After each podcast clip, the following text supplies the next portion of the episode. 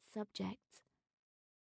A sense of dread rolled over him, heavy and ominous. Why?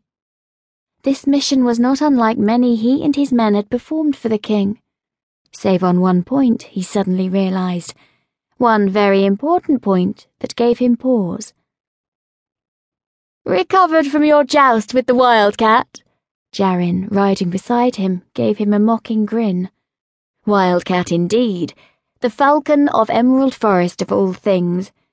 He blew out a laugh. She would not have gotten the best of me if I hadn't granted her the favour due her sex. And she took that favour and made you eat it, twould seem. Indeed. A rather comely lass, from what I saw. A pair of eyes the colour of jade, fringed in thick lashes, flitted through Ronar's mind. Mayhap, but what good is beauty housed in lunacy? Ah, but I do so like a challenge. Jarin winked. Then, when we pass through Emerald Forest again, may her arrow be aimed at you, my friend. Ronar chuckled. They rounded a corner, then ascended the hill to the castle. Lush gardens surrounded the entrance, whirling the sweet scent of lavender and roses around them, and sweeping away the foul stench of the village. Ronar drew a deep breath as they halted before the gatehouse. Who goes there? The shout came from above. Bishop Godfrey of Montrose to see Lady D'Clere, Ronar responded. That should get their attention, he said to Damien on his left. The man's stern features seemed even harsher in the torchlight. "'Tis rare to have the king's special adviser at one's door, the knight replied, scanning the surrounding darkness.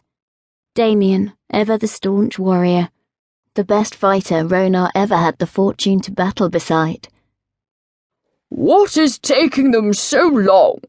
The bishop spat from within the coach. How dare they make me wait? Ronar exchanged a glance of disdain with Jarin. Ah, to be rid of His Excellency's company, if only for a night. Mayhap they.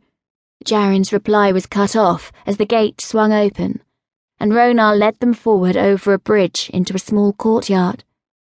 Torches on posts cast flickering light over the inner bailey that was soon arush with squires, servants, and knights.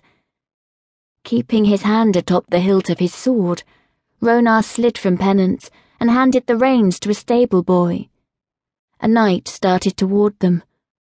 Dressed in chainmail with a sword at his side, he was a large, imposing man around whom the stench of alcohol whirled like a haunting spectre. Walter de Gay, captain of the guard. His eyes flashed upon seeing the king's insignia on their forearms. To what do we owe the pleasure of the king's guard? Had the man not been informed of the identity of his guest? The knight's hazy eyes sped to the coach, where the bishop's page assisted him down. Your Grace, he stumbled toward him and then bowed clumsily. We were not expecting. The bishop cut him off. We wish to see Lady D'Clere immediately. Of course. Sir de Gay gathered himself and escorted them past the chapel and servants' quarters through a set of large wooden doors, into the main hall of the castle, where a tall middle-aged man with a commanding stride met them. A purple tunic covered with a vermilion silk surcoat, threaded with golden filigree, flaunted his high status. That and a jeweled brooch positioned at his throat.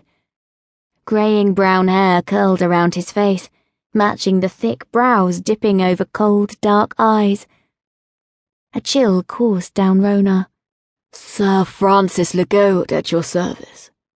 Ignoring Ronar and his men, he approached the bishop and bowed himself so far to the ground Ronar thought he might fall.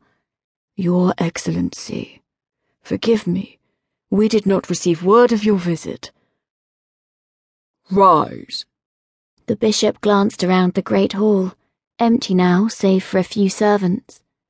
Banners bearing the heraldry of various lords and knights draped from the ceiling high above them, while tapestries lined the cold stone walls. Shields and a battered Saxon war axe hung over the high seat above an immense hearth whose flames added light to the candles perched in wall brackets.